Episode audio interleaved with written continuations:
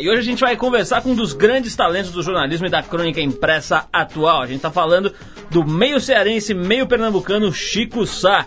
Ele que é um especialista em furos de reportagem e também um escritor muito bem humorado, lançou um, li um livro ano passado aí bem legal. A gente vai contar um pouco disso e das histórias das andanças do Chico Sá pelo mundo aqui no programa de hoje. Também estamos aguardando a presença da modelo Bárbara Paz, ela que foi da primeira Casa dos Artistas lá com supla, não sei o que. Vamos ver se ela chega, não, não deu certeza, aí tá no meio do trânsito e tal. Vamos ver se ela aparece por aqui para trocar uma ideia e embelezar um pouco o estúdio, porque hoje tá punk aqui. Eu, Arthur e o Chico Sá. Estamos disputando o troféu Feiura 2004 aqui, o páreo tá duro. Vamos começar com uma música boa aqui. Ô, pera lá, deixa eu dar sinal de vida, né, Paulo? Mas pera aí, Arthur, eu ia fazer uma... tempo? Eu ia introduzir, no bom sentido, a sua pessoa, e você agora já me, me tirou um pouco da, da ênfase, mas de, de qualquer maneira, vamos lá.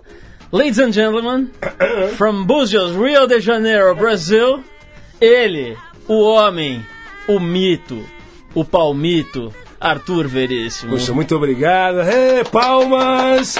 por alegria, tô e voltando. Hoje, e hoje fashion, né, Arthur? Você hoje, em homenagem à semana fashion, tá meio fashion. Né? Não, Paulo, a elegância é permanente nesse corpinho que Papai do Céu nos deu. A elegância e a modéstia. Por favor, tô muito feliz de estar voltando aqui ao, ao microfone aqui do nosso programa. E a gente promete. Ele ficou com medo que eu não fosse falar dele hoje aqui, que eu fosse deixar ele escondido. Não, ficou tanto tempo que eu fiquei ausente aqui do programa. Tô voltando, tô com gás novo. 2004 novamente 2004. Mas não é gás butano, não, né? Não, gás butano a gente vai soltar já. Eu e o, eu e o Chico Sá, a gente estava conversando sobre esses detalhes tá. e outros temas escatológicos. Mas vamos abrir o programa aqui com Bob Marley, o clássico Talking Blues. A gente já volta com Chico Sá por aqui.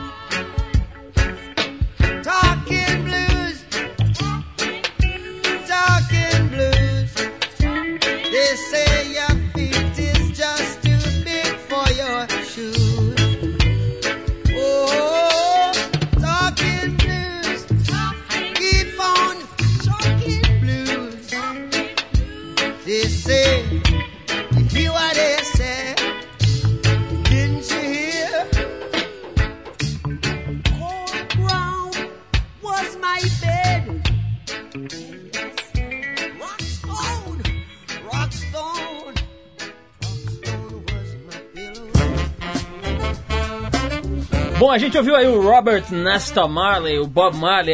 A Universal Music anunciou semana passada que deve lançar nos próximos meses canções inéditas dos primeiros anos da carreira dele, Bob Marley. A gravadora terá acesso a mais de 200 faixas realizadas entre 67 e 72, apresentando um jovem Bob Marley influenciado pela luta em defesa dos direitos civis nos Estados Unidos e começando a explorar uh, os temas, temáticas Rastafari na religião do Bob Marley ali de boa parte dos jamaicanos. O primeiro lançamento vai ser uma caixa com três CDs que tem previsão para chegar às lojas em março. Canções como Music Gonna Teach, One Love True Love e a versão de Peter Tosh para Little Green Apples devem ser lançadas em CD pela primeira vez. Arthur Veríssimo, você gosta de Bob Marley? Poxa, Paulo, eu tenho quase. Acredito que eu tenha todos os discos de Bob Marley, Catch Fire original, aquele isqueirão. Tem os vinis guardados em casa, óbvio, né? Adoro Bob Marley. Agora eu quero saber se você estava no show de Peter Tosh durante o Festival de Jazz de São Paulo em 1979, se não me engano. Não só estava, como também vi King Sunny AD, vi Miles Davis em 70 e nada, Santana, vi e outros, e, e, outros shows também, mas estive no show de Peter Tosh, ele vestindo um abadá, tipo um, missionário dos cânticos que vem do além da Jamaica. Hum, exibidão. Bom, é o seguinte, sorvete feliz e biscoitos anti-estresse. São alguns exemplos de alimentos do bem-estar que, que a indústria britânica vem desenvolvendo para melhorar o humor e o sono de seus súditos. Isso é bom, hein? Na Escócia, um fabricante de sorvetes está adicionando essência de orquídea em seus produtos justificando que isso torna mais feliz aqueles que os ingerem. Hum. Para o sorvete ter um efeito ainda maior, a essência é aplicada no produto por pessoas alegres. Antes de entrar na linha de produção, os funcionários são questionados se estão se sentindo bem. Hum. Se a resposta for não, ele é dispensado do trabalho. É ainda recomendado àqueles que irão aplicar a essência que pensem coisas positivas durante. Tá bem chabiço. Não, não, isso, não, isso que eu queria comentar, Paulo, porque a tradução disso alegre é gay. Então, eu acredito que deva haver haver algum sorvete que o sujeito vira cê, boiolão. Não, você imagina implantar isso aqui no ABC, ali nas metalúrgicas. Você está se sentindo bem? O cara fala, não, e vai para casa. E daí chega em casa, não! Enquanto isso, na Inglaterra, uma empresa colocou à venda leite com melatonina, um hormônio naturalmente produzido pelo organismo que regula o sono e o humor dos seres humanos. Para isso, a empresa ordenha suas vacas ao amanhecer, depois que os animais tiveram uma boa noite de sono. Acho que a indústria e a agropecuária está embichando. Mas, Paulo, na Inglaterra, e o episódio da vaca louca? Não, e o drible da vaca louca que nós tomamos aí essa semana aí, que o cara que marcou a, o gol da, da, do Paraguai chama Devaca. Porra, que é foi pro brejo. Bom, é o seguinte, semana passada a equipe brasileira retornou do Rally Paris-Dakar. Comparado com as últimas edições da prova esse ano, os nossos representantes não conquistaram nenhum grande resultado. Para contar um pouco pra gente o que foi que aconteceu por lá, a gente está na linha com o piloto da Mitsubishi, da equipe Mitsubishi, Clever Kohlberg, que compete na categoria Super Production Diesel oh, e oh. corre com uma Mitsubishi Pajero Full. Esse ano ele e o seu parceiro Lorival Roldan terminaram a prova em 11 lugar. Clever, boa noite, obrigado pela tua atenção aí com a nossa equipe e bem-vindo de volta, né? A gente já te entrevistou, você deve lembrar várias vezes aqui no programa, inclusive logo no começo aí da carreira, quando você e o André estavam começando. Como é que foi lá, Clever? Como é que foi a tua participação especialmente no Paris Dakar desse ano? Bom, boa noite, é um prazer aí estar com vocês mais uma vez. Obrigado aí pela oportunidade e pelo prestígio. E esse ano a equipe Petrobras Lubrax competiu, como nos últimos anos, nas três categorias. Antes de mais nada, foi um rally bastante difícil, os números mostram isso. É, cerca de 30% dos concorrentes terminaram, isso graças a, inclusive, um, duas etapas que foram neutralizadas no meio do rally, é, com, com a, a razão para isso que a organização deu foi uma ameaça guerrilheira que haveria no Mali, né? Nós achamos que não, que era um número muito grande de concorrentes que acabariam sendo eliminados e a organização então resolveu, é, entre aspas, dar esse refresco aí para o pessoal respirar, recuperar um fôlego no meio da prova. Então foi uma prova bastante dura para todo mundo. Foi dura para os pilotos porque era o, o circuito, ou seja, o lugar que eles escolheram para o rally passar sempre era um lugar bastante difícil, ou seja, se tinha uma areia, vamos pegar a areia mais mole, a areia mais difícil. Então também os percursos eram muito longos, etapas de 750 quilômetros, né? Você vê, por exemplo, os Sertões, que é um grande rally no Brasil, a maior especial tem 200, 250 quilômetros. Lá fizemos de 750, então colocou a máquina, a resistência e o preparo físico dos pilotos à prova. A navegação também foi extremamente exigida, porque cada vez eles é, nos, nos, dificultam ou colocam é, menos informações para fazer com que o navegador tenha que se virar mesmo. E também houve um rally paralelo, que é o pessoal que faz o apoio. Esse ano o pessoal para as equipes de suporte estava muito difícil, inclusive, uh, por exemplo, o pessoal da Rally Art que fez apoio para o nosso Mitsubishi, dos 18 dias de rally, só conseguiram dormir durante cinco noites. Então fica, inclusive, até perigoso, né, de acontecer um acidente com eles. Ô Clever, deixa eu te perguntar uma coisa. A gente está fazendo uma matéria na próxima trip sobre as corridas de aventura. Não tem a ver, mas ao mesmo tempo tem, porque são uma espécie de rally a pé. Né? E essa matéria trata inclusive do, desse tema, quer dizer, os limites estão sendo ultrapassados de uma forma artificial, utilização de substâncias é, é, que prolongam o estado de alerta, que não deixam a pessoa dormir. Você está falando de uma equipe aí que ficou 18 dias e dormiu poucos dias. Como é que é? Quer dizer, você não acha que as competições esportivas desse tipo estão ultrapassando demais os limites naturais da resistência humana e colocando em risco as pessoas? Não tem um pouco esse lado aí que deveria ser revisto? Olha, eu, o, o Paris-Dakar é uma prova que exige bastante das equipes, mas você tem uma máquina, né, é, que te ajuda bastante. Eu, eu já também ajudei um, na, na, primeira vez que fizeram a expedição Mata Atlântica e o EMA, eu fui acompanhar, eu fui ajudar um pouco na época o organizador e tal, e vim de uma prova bastante pesada, né? Eu fiquei impressionado, até o pessoal que estava competindo, pô, Cleber, vem para minha equipe fazer navegação.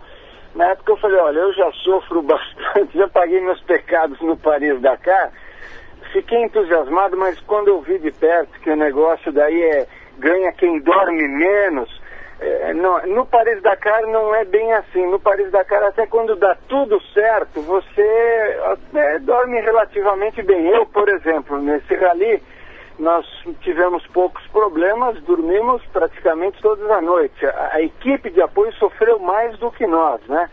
Eu, eu acho um pouco é, perigoso assim expor a vida, né? a esse limite. E também eu percebo que as provas de aventura não têm a infraestrutura médica para dar socorro, suporte que a gente encontra no Paris-Dakar. Tá certo que o Paris-Dakar é uma coisa antiga, criou experiência nisso, porque quando você põe vidas em risco, é importante você também ter o suporte, né? Para ter um atendimento rápido, porque nessas horas, é, diferenças de segundos, de minutos, pode fazer a diferença entre a vida e a morte. O Clever, queria agradecer demais a tua participação, te cumprimentar mais uma vez por essa empreitada, né? Eu sei que é um trabalho que fica o ano inteiro sendo preparado, etc. E o clímax é ali na prova. Parabéns pela tua participação. Espero que ano que vem você esteja lá novamente representando o Brasil com galhardia, como diria o Arthur Veríssimo aqui. Um abração, Clever, muito obrigado.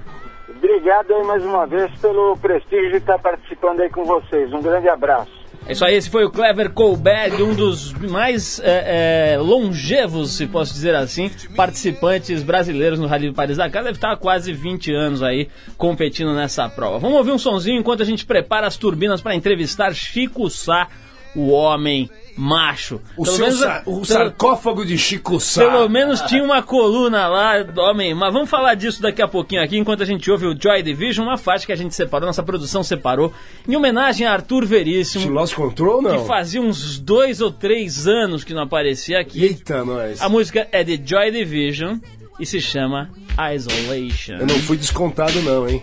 vamos lá.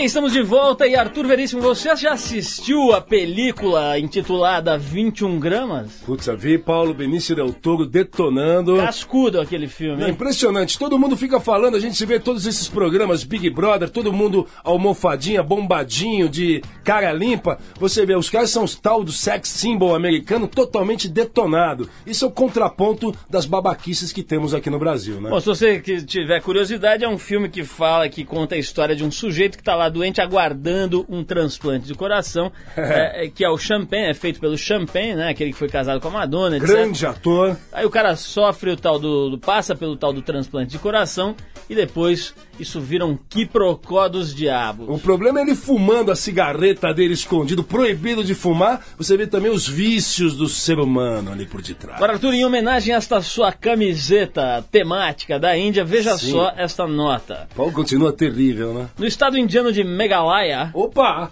Quatro elefantes selvagens invadiram uma destilaria de saquê e sugaram vários barris da bebida. Pô, isso daí tá multicultural, né? Depois do, pi... Depois do pileque, os elefantes saíram em disparada, destruindo absolutamente tudo, sem se importar com o que havia pela frente e até se chocaram uma rede de alta tensão. A descarga elétrica foi fatal para os paquidermes que morreram na hora. Olha isso, Ah, bicho. mas que absurdo com os meus bichanos. Embora essa notícia tenha um tom jocoso, ela reflete um enorme problema. Com a devastação das florestas indianas, os elefantes estão se aproximando cada vez mais das cidades. Quem tem uma vaga noção do peso e da força desses animais pode imaginar o que uma manada descontrolada de elefantes é capaz de fazer num ambiente urbano. É, Paulo, eu já tomei uma carrega de dois elefantes no Zimbábue. Hum! Viajadão. Viajandão, né? Ele é repórter, tem passagens pela Folha de São Paulo, Estado de São Paulo, Veja, pelo Tabloide Esportivo e Jornal do Comércio do Recife. Ganhou alguns prêmios, entre eles um ESSO e o Prêmio Folha. Meio cearense e meio pernambucano, Chico Sá nasceu em Santana do Cariri, no Ceará, mas foi cedo para o Recife, onde se criou. É autor dos livros Modos de Macho e Modinhas de Fêmea e Nova Geografia da Fome. É considerado um especialista em furos de reportagem e hoje em dia trabalha como freelancer em diversos veículos. Arthur, não é como você é especialista em furo, só dá furo, não entrega as matérias e tal. O cara não, o cara faz furos jornalísticos. Ele atua hoje eh, como freelancer em veículos como a Folha, revista Carta Capital e também para nossa honra Trip e a TPM. Estamos aqui com o Chico Sá, que, def- que foi defu- definido pela Nina Lemos como jornalista cearense, pernambucano e macho.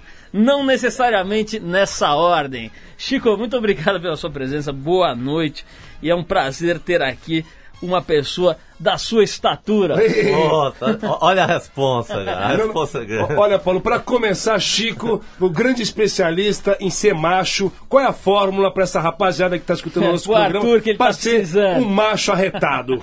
Cara, eu acho que é. Primeiro é não ter medo de ser viado. Essa é a primeira, é a primeira história. É, acho que desde infância e tal, não ter medo daquelas dedadas e tal, enfrentar é, como um John Wayne desde os oito anos. Né? Como- tem que ser o mundo. Lembrar que o mundo é um é, faroeste, o mundo não, não brinca. né? Então- Chico, uma, uma- desculpa, uma coisa interessante da tua atuação no jornalismo é que você milita em frentes completamente diferentes. Você faz artigos de política, de, de análises sociológicas, de repente tá fazendo crítica de televisão, aí tá fazendo brincadeira, que também você tem um humor muito forte e tal. É uma coisa que você planejou, que você tentou, você se esforçou pra desenvolver essa capacidade de fazer coisas diferentes? Não, é- ou foi rolando? É um mix assim de. eu- comecei no. fazendo futebol, né? Fazendo jornalismo esportivo. Depois caí pra polícia local. Foi meio uma. ali um mix entre. é, sobrevivência. O mercado jornalístico hoje é, é, tá assim, tá, é, tá no- vive num dos piores momentos da história. Então é mais uma. Uma viração que, é, é, que também acaba me tirando da rotina de certos temas. Assim, passei, passei trabalhei em Brasília, passei muito tempo em política, eu não aguentava mais, assim. E eu tinha. Eu era o cara que era bem humorado fora do jornal e tal, e uma merda quando entrava no jornal. Então eu resolvi botar mais o que é que eu sou na vida, assim, dentro do, do- das publicações por onde eu passo. Agora, teve uma- um episódio aí que eu queria que você contasse pra nós, deve ter sido interessante, né? Que você foi o repórter que conseguiu encontrar entrevistar o PC Farias quando o gordo louco tava foragido na Suíça, na época do governo Collor. Conta essa história aí, como é que foi isso? O, o- a história do PC foi meio uma. Assim, nem, nem, não foi nem aquele grande furo que me exigiu morrer de trabalhar, etc. Foi mais uma coisa de. é, ninguém estava atrás do cara. Que achavam talvez que fosse impossível e tal. E ninguém foi atrás, na verdade. Nenhum jornal tinha um empenho, assim, de, de, de correr realmente atrás do cara. Porque, tipo aquela coisa assim, não, aquele cara eu não posso entrevistar, não vai ser possível, então ninguém vai. E eu, como tinha uma, uma ali uns amigos alagoanos que tinham trabalhado é, nos arredores do cara, eu comecei a cercar por ali. As fontes, Tinha, né? é, tinha inclusive um mordomo gay bacana, Opa! a quem eu agradeço é, metade desse furo, chamado Joel. Joel, El É, Boiola. Não sei, não sei nem onde o cara tá agora, mas eu agradeço assim, 90% desse furo é o cara. O, segundo os filhos da puta, os invejosos dos meus amigos da época, dizia que eu comia o cara, entendeu? Mas não, não era porra nenhuma disso. Mas de qualquer jeito, você tava de olho no furo através de um gay, né? que, Quer é, dizer, que é o, que é, o mesmo, é o mesmo mundo, né? Tá E mordomo. Mas é incrível, assim, né? como é, é, jornalismo pode ser feito por, por, por Arthur, que é o homem de grandes aventuras, sabe disso, por caminhos totalmente loucos. Não tinha coisa do grande repórter que fica servando as fontes, ou que o. como aqueles caras lá do Altergate. Porra nenhuma, foi uma. Mas ele topou da entrevista a hora que você chegou nele? É, quando eu cheguei nele, eu já tinha uma história que ele, nego já tinha. Ah, o cara é legal, não sei o que, já tinha chegado. Já tinham preparado você E, pra e- ele. e essa assim, não foi a. Quando eu encontrei o cara, a, a- a- eu já tinha feito várias pequenas entrevistas. Entendi, coisa- quer dizer, coisa- ele já sacava eu que tinha, você tava- Eu tinha minado ali, assim, as resistências e tal, né? E tinha meio um pacto, assim, dele, de, dizer, é, de. Pô, quando eu tiver uma grande história, eu vou. É, no mínimo, facilitar ali pra que tu dê tal. Então tinha, essa- tinha essa. Agora, o, o- é verdade que a mulher dele foi uma fonte sua? Você falava com ele direto? É, ela, como eu, eu fui chegar, o último que eu cheguei foi no PC, mas eu, eu começou, primeiro começou esse querido mordomo aí, a quem eu mando saúdo aqui ao Joel. longe, velho Joel. É, depois teve o secretário particular, um cara chamado Flávio, que era bem bacana, esse cara também me botava sempre nas ali nas antessalas e tal. Eu ficava aquele cerco de jornalistas na frente da casa do cara e ele dizia, pô, sai daqui, vai pro hotel, que quem tá aqui na frente vai se fuder, vai pro hotel e a gente marca outra parada. Até corri um certo risco de tomar uma bola nas costas de um furo, é, mas sempre sabia que estava valendo a pena aquela história. E depois a mulher, depois a louca da dona Elma, a quem saúdo também no além, que era que era totalmente do mundo artuseríssimo, mística pra caralho, conhecia Opa. todas essas, essas religiões, doida, entrava em tudo que era parada de, de- de religiosa e tal. Então ela foi a, ali, também ajudou bastante nessa história para chegar no, no- no nosso careca. Ô Chico, nós vamos fazer uma pausa aqui pra tocar um sonzinho, mas é um sonzinho que tem a ver bastante aí com a tua história, que é o Chico Sainz com a Nação Zumbi. E a faixa você conhece bem, chama Risoflora. Você Queria que você falasse um pouquinho aí da, da, da- da tua, da tua proximidade com a turma do, do, do Mangue Beat. É, não, essa música é- tem uma história bacana. assim, o, o Chico tava hospedado aqui em casa, na, morava um tempo aqui na Fricaneca, e ele tava apaixonado pra caralho. O cara mal conseguia é, tocar direito ou é, levar adiante a parada dele de música e tal, porque ele tava é, totalmente arriado por essa menina que chama Duda, mas aí o codinome é Risoflora. E o cara ficava no telefone o tempo inteiro, se atrasava pra show, pra entrevista. Então tem essa momento que eu vi o cara totalmente perdidaço de amor, assim, né? Porque o cara. É, ele era aquele. O cara tá no circuito pop, podia ficar com uma menina aqui, outra ali e tal. Mas o cara era de uma fide- fidelidade monstruosa, assim, o cara amava pra caralho, não amava como homem do mundo da música normal, né? Não, não era um. Nunca, nunca conseguiu ser um canalha. Aquele cara que tem dificuldade de ser um, ser um canalha, né? Enquanto outros, como. Não vamos citar É, Não vou exemplo. citar nomes. Então vamos lá, Chico Sá, Ensinação Zumbi, com essa explicação aqui de bastidor do Chico Sá. E daqui a pouco a gente volta com uma pergunta bombástica de Arthur Veríssimo, que vai chacoalhar as estruturas de Francisco Sá. Com toda certeza. Riso Flora.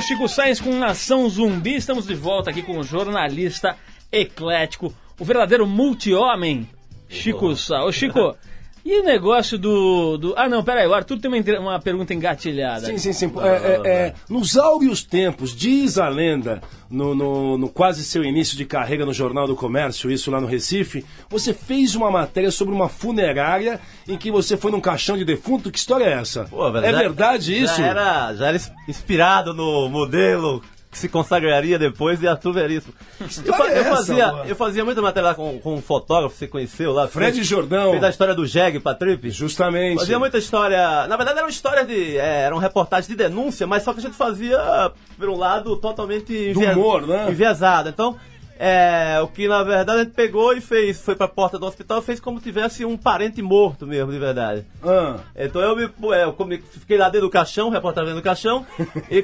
começou. Não, não, não. co- Como era Papa de Fundo, Papa de Fundo é o cara que. É, ele vê que morreu alguém, ele ataca a mãe do cara logo ali, ataca a família inteira pra conseguir vender o caixão, vender a flor, vender a sepultura. É que nem advogado de porta de cadeia, Então o né? Fred se passou por um cara que tinha, alguém tinha morrido e o morto era o repórter. Eu ta- era- seria eu, né? Então o Papa de Fundo foi lá, foi na casa, me pegou, botou dentro do. Ô, Chico, então realmente foi inspirado nas técnicas de Arthur Veríssimo. Total, cara. Quando o editor vai atrás do Total. Arthur Veríssimo, ele se finge de morto. Então, realmente, terrível. foi inspirado. O cara te fudeu, né? Ô, Chico, e A chibata tá curta, Chico. E essa coluna do macho lá que você é, defendeu, o- ocupou esse espaço durante anos na revista da Folha, e depois acabou virando o seu livro e tal. Como é que caiu na sua mão essa coluna? Foi do. aquela coisa de. de no bar, né? Eu sempre falava sobre essa. Sempre tinha uma tese sobre eh, relação homem-mulher, ou sobre comida de macho, bebida de macho, etc. Então uma. uma a Suzana Singer, editora, via essas conversas ali, o Marcos Augusto.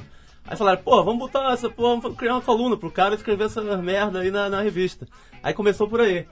Você foi o primeiro titular. É, eu inaugurei o- a grande tribuna Chico, macha do Brasil. A, gente teve aqui outro dia a, a Nina Lemos, que trabalha com a gente lá na TPM, etc. E ela tem feito, tem feito esse trabalho que você conhece bem com as meninas, as colegas dela, tá? Do Dois no, Neurônio, e tem feito sucesso e tal, na medida em que elas expõem um pouquinho o, vamos dizer, os bastidores do mundo feminino aí.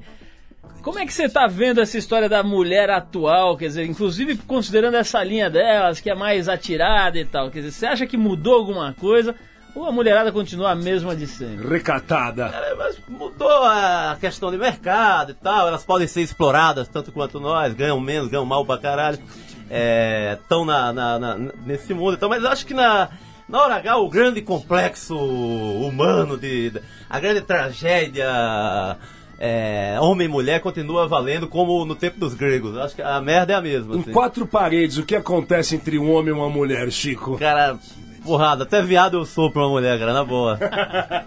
Ô Chico, esse fenômeno do- da, da mulher mais segura que tem hoje e tal, antigamente tinha bem menos, né? Mulher mais atirada, que fala, vou, vou atrás daquele cara, vou escalar e vou levar. Isso assusta o homem nas suas pesquisas ou não? Como é que é? Cara, é, acaba resultando em muitas brochadas, eu acho. né? A broxantina rola solta. Vou esfregar a fronha na cara aquela- dele. Aquela mulher que tira os volantes, tira os laterais, joga ali com 11 no ataque, é, costuma provocar é, gigantescas brochadas, eu diria. Como é que foi a sua pior brochada, Chico? Eu gostaria que você se expusesse nesse pormenor. Cara, a pior, eu lembro até, foi naquele, foi naquele motel classe A aqui da Marginal, foi em São Paulo já. Mas, Chico, que E história é essa? cara, mas foi, foi, foi fenomenal. E era um avião, o pior que a, uma esculhambada. a, a nega botou na roda depois, assim. Na, Ah, ela divulgou. Caralho, foi e eu, toda essa fama de fodão, macho, caralho, foi uma merda, assim, essa, essa história. Saiu prejudicado. Mas era daquela que você tenta, que você finge, vai no banheiro, volta, tenta imaginar, usa a imaginação assim loucamente, você faz tudo, toma uma cerveja.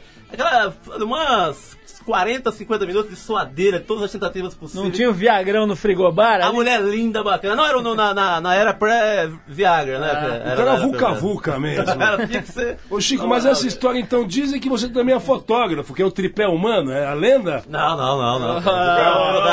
Eu, eu, eu, Eu, não ganho, eu ganho por meu. Eu ganho por, porque o campeonato é pontos corrida. Eu vou fazer na moral ao longo da história, mas dependendo da parte no mata-mata, eu não ganho porra nenhuma. né? Ô Chico, voltando ao jornalismo sério, se é que isso existe, qual foi a sua entrevista mais difícil na sua carreira? Era o. Eu acho que é. Na verdade, eu não tô lembrando, tô tentando ganhar um tempo aqui. Faz mal, depois não, pelo, pelo épico, né? Foi o PC, assim, pela, pela história, essa coisa da descoberta, pela, pela dificuldade, pelo tamanho, foi, o- foi o cara. Mas eu não, não recordo agora qual teria sido. Chico, não, e a tua matéria mais prazerosa? Pô, aqui- ó, a matéria que. Por exemplo, a trip meu eu fiz uma. Peguei uma, uma, uma história boa do cara. Passei uma semana lá em Fernando Noronha por conta dos caras. Foi, uma- foi um dos bons prazeres que o Paulo Lima nos, pro- nos provocou aí. Nos Chico, você, promoveu. você tentou trabalhar na televisão, mas parece que a experiência não foi muito boa, né? Cara, Você- é, foi, não foi o maior fracasso da televisão brasileira, porque tinha tido uns caras antes que é, eu fiz o maior redator, um dos redatores do Sociedade Anônima com o Casé, Tá. Casé Peçanha na Globo. E. Na Galisteu que eu te vi lá no auditório já. Não, não, mas lá era, ela chamava lá. eu- Convidado. Dava, as passadas, ela queria usar como ombudsman do programa e tal. Era outra história, não tinha, não era coisa.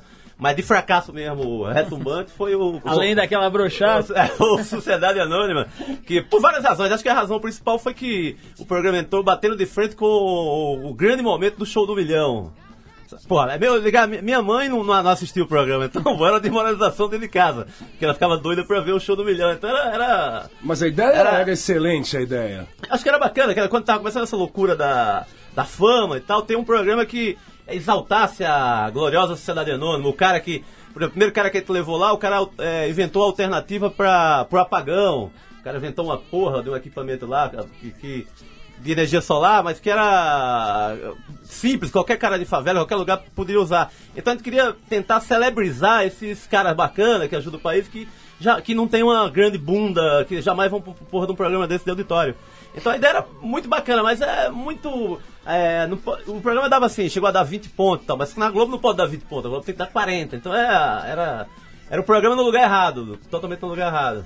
Agora, teve uma matéria recente sua aí, Chico, que você foi lá pros chafurdar nos bastidores do Love Story, né? Da famosa. É. Pra quem tá ouvindo a gente em outros estados, outras cidades, é uma boate, vamos dizer, da, da- da- das bocas aqui, da, da área mais pesada da cidade de São Paulo. E é, é, o Inferninho, né? O famoso Inferninho. Mas é gigantesco lá, né? Que, aliás, hoje em dia tá frequentado por gente de todo tipo, Isso, playboyzadas, patricinhas, vai todo mundo lá no Love Story. Já teve duas ou três festas da trip. As tal. garotas de programa mais lindas da cidade, né, Chico? Bacana, linda. assim. Agora, o que eu queria saber é o seguinte: você é um cara que se envolve nas reportagens, que vai lá e atua tal. Comeu alguém durante essa matéria? Durante essa aí não, porque era o seguinte, era. Essa matéria, essa última eu fiz uma. Era um freela pra Marie Claire. E o enfoque era exatamente esse, era é, Marie Claire, Marie Claire france- francesa. Tá que tá, hein, O meu? macho! E, e o enfoque era, era pegar exatamente essa, essa nova, essa patriçada, essas meninas que estão indo lá, então que era mais pra colar ali no, no público da revista. Aí dessa vez eu fui um amador, um repórter distanciado dos fatos, assim e tal. Isento. Totalmente. Chico, suas recomendações pra rapaziada que... Tá broxando por não, aí. não, que tá broxando e que pretende ser jornalista. Assim, pra investigar, quais são, assim, três ou cinco mandamentos pra você fazer uma boa investigação, pra ser um bom jornalista eclético como você? Eu acho que tem uma coisa hoje que é um grande mal do jornalismo no geral, que é confiar, nego fica muito na redação, aí é muito telefone, muita internet. Eu acho que esses são é, equipamentos assim que, que ajudam ali a- nas investigações, internet, se descobre coisa bacana e tal. Mas é nunca confiar na, nesses, nesses equipamentos e, e gastar sola de sapato e mesmo. Na, a entrevista por telefone hoje eu acho que é um, um puta mal pro jornalismo, porque Pô, velho, você tá com o olho no olho do cara, você muda a história ali, você muda as frases do cara. Você tomar um uísque com o cara ali e, e- e você muda também mais uma coisa. Você entra, tem uma intimidade ali que você, você vai conseguir pescar que você por telefone não vai, ou, ou por entrevista por e-mail. Então acho que os jornais, a- a- a- as direções dos jornais, a- do- do- das redações, estão muito acomodadas nesse sentido e a meninada já entra também com essa. Acomodado, né? Acomodado, com essa burocracia. Acho que tem que fazer, tem que- que- que que ir pra rua, arriscar, perder tempo, foda-se, sabe? Tem que. Esse é o jornalismo de pau duro, o outro é o jornalismo brochado, então. Total, é igual a mim lá na- no, na- No porra, motel no motel da. Marginal.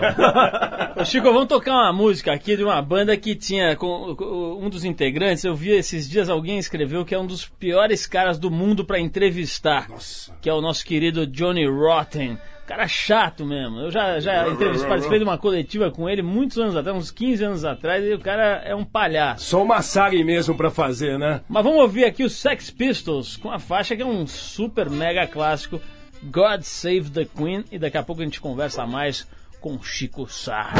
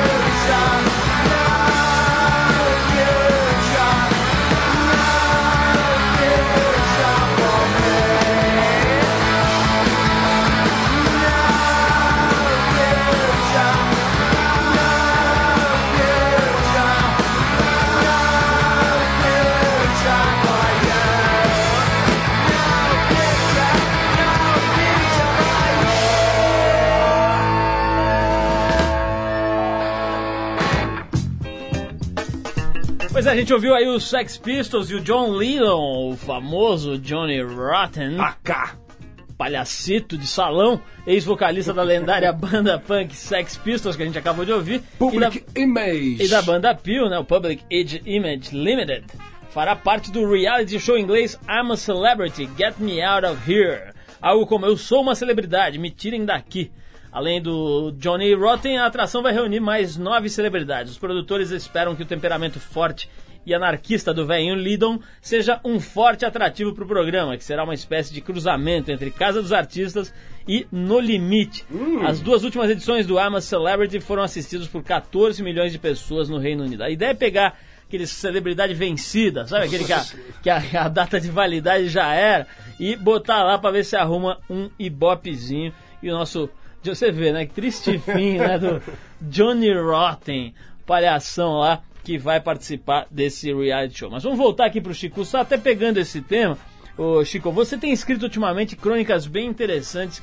Não são exatamente crônicas, não são exatamente críticas, mas são olhares diferenciados para o mundo da televisão. Você está se divertindo com isso? ou É meio pentelho ter que escrever sobre televisão? Pô, quando me. lá na Folha chama. Sério, ó, porra, tenta fazer umas críticas de TV aí, a gente tem que. tá precisando de inventar um crítico novo. Pelo aqui. jeito, os caras da Folha te mandam fazer tudo que eles não querem e não sabem. É, eu vou, eu vou pegando a, todas as.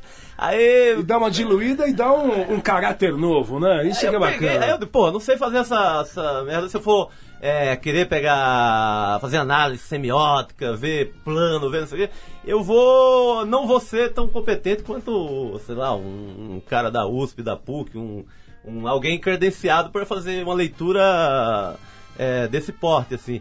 Aí eu lembrei do velho Piscite, o personagem do glorioso de Mocó, e pronto. é, Esse é o meu, é, o homem do sofá ali e tal, e e descrever as sensações, assim, de, de, de- Não só a coisa técnica, se falhou o microfone, se tem o plano da casa do caralho, não, mas.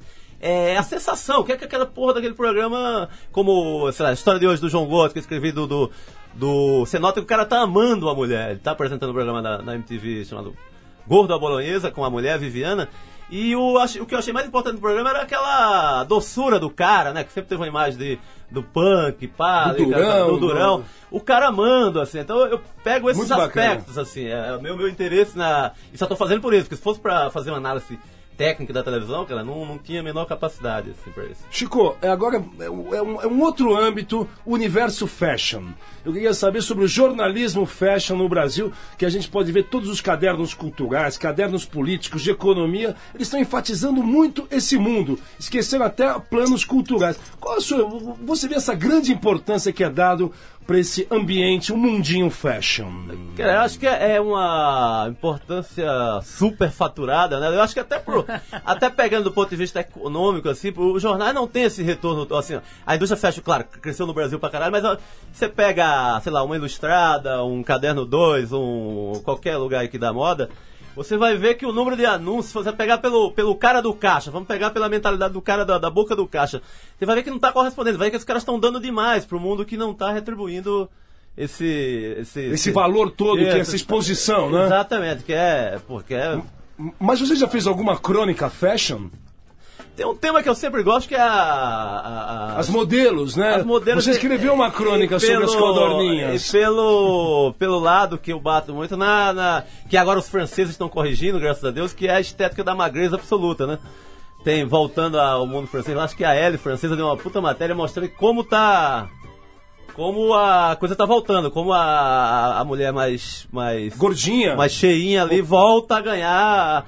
E via o mundo pop, né? Foi o mundo dessas novas cantoras e tal, que são gostosas, assim, que não são aquelas. Que, que acabou jogando um pouco essa tendência pro, pro, pras passarelas.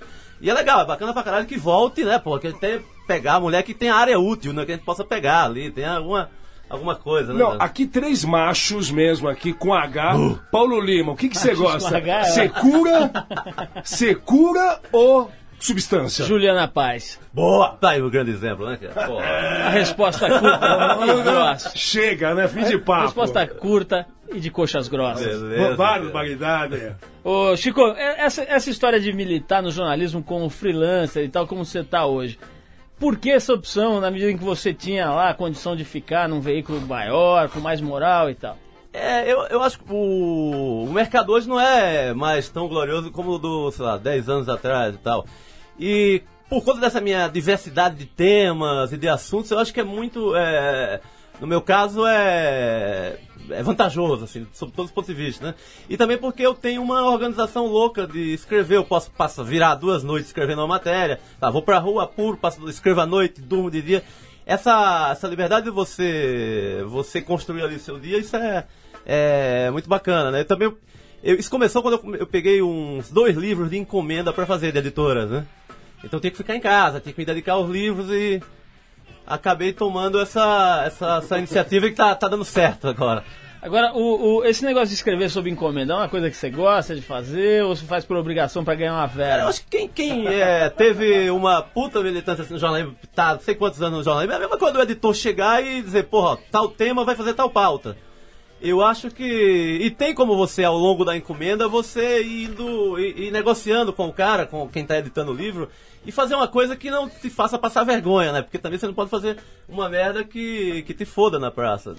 Mas dentro que a encomenda não, não comprometa isso, assim, a, a, a- qualidade do que eu faço e tal, a suposta qualidade, eu topo sem. sem pô, é só ligar lá pra casa, costura-se pra fora Chico, 24 horas. o- o- eu queria que você mencionasse aqui pra gente, tem muita gente que estuda comunicação, jornalismo e tal, que ouve o programa. Quais são os grandes jornalistas atuando hoje na imprensa brasileira que você destacaria? É claro que você não, não precisa citar citar. o nosso não precisa homem do- citar. do peru molhado, Você cara. não precisa citar peru esse- molhado. essa reencarnação de Paulo Francis aqui, essa Obrigado, mistura, Paulo. essa mistura de Paulo Francis com Didi Mocó, que é Claro. Arthur Veríssimo. Tem o- os chamados, os gigantes e tal, sabe? Velho Gaspar, não sei o mas eu, eu vou preferir é, jogar no mundo do, de gente assim que não é desconhecido que eu acho que é- são puta repórteres, né? Tem, tem um cara, por exemplo, que eu gosto muito é, em São Paulo, tem um cara do Diário de São Paulo, chama do ex-Diário Popular, que é um cara, é, chama Josmar Josino, um, jo- um jornalista de polícia, cara, aquele cara que vai dar uma merda no no PCC, os caras ligam pro cara, entendeu? O cara que tem moral. Ele seria, ele seria meio um Hélio Gaspar dessa, desse mundo policial, assim, submundo. É um cara que tem que tem a. Ou, até, também, até, até na, na polícia também, que é o outro lado da parada, assim, também é merda em delegacia, o cara primeiro a saber. É, o cara tá dormindo em casa, nego liga pra avisar que tem tal coisa rolando. Não é o Supa que liga, não, né? Não, não, não, não, não. O, o pai dele também gosta do, Na redação, o pai dele gosta de ocupar uns espaços, É, né, né? né, pô? O cara gosta de um telefonema fora de hora. Além desse, desse Josi... Como é que é, Josmar? Josmar Josino. Esse assim, é um, um- um exemplo daqueles caras que não aparecem, que não são estrelas do jornalismo, mas que são fodidos na, na- na- nessa história. Na entendeu? investigação, no texto. É, exatamente. O, o outro cara bacana, Cláudio Júlio Tonholi, eu acho. Fantástico. Puta de um repórter, assim. Diogo Mainardi. Pô, eu não gosto muito, não, viu, Ma- cara? Mas as crônicas dele. O... É porque eu não gosto da Veja, no, no geral, né? Assim, Ok. É, eu, na, naquela coisa, acabo não gostando dele. Não, eu também não gosto do ceticismo absoluto do Diogo Mainardi. Porra, um sol do caralho na nuca. No Brasil, sabe? É, é- é uma coisa que eu não consigo administrar bem. Já Digerir, né? Minha, minha fase sartreana, meus enjoos. Pô, mas não pega bem pro homem do Ceará ser cético pra caralho, né? mano? Paquete demais, Porra, não, né? eu quero ganhar vida, cara. Eu sou pobre, eu não posso ser tão cético E assim. mulher no jornalismo? São, é, as redações acabam de estragar a beleza das mulheres em 15 a 20 dias hoje. né? É mesmo? Elas pegam aqueles pescoções, pega a mulher entrando na, na, na folha do Estadão dos grandes jornais, ela pega dois pescoções de sexta-feira, e vai um mês depois, cara, é uma merda isso. Já tá cheio de estria. Porra, é foda. Não é esse negócio de estriga até eu sou chegado, assim, mas, mas é, uma- Opa! é o abatimento, assim, você nota o... É, a tonalidade esverdeada. É, eu acho que não é uma profissão pra mulher, na boa. Agora, como é que. ô, Chico, pra gente terminar, vamos, vamos tratar. melhor pra fazer, né? Vamos tratar desse seu desvio de caráter aí. Me conte essa sua paixão por uma boa estria, por favor. Eu, eu amo quando, principalmente quando são mais morenas, fica aquela. que tem aquele. que chega a ser um desenho gráfico. Tá eu acho uma coisa sofisticada, cara. Aquela, eu, eu Um observo. bicho geográfico. Cada uma tem uma, uma- dizer, um desenho. Eu acho Você, aquilo. você acaba curtindo uma mulher estampadinha. Eu adoro aquilo, cara. Nessas partes aqui que. No culote. No culote, de lado.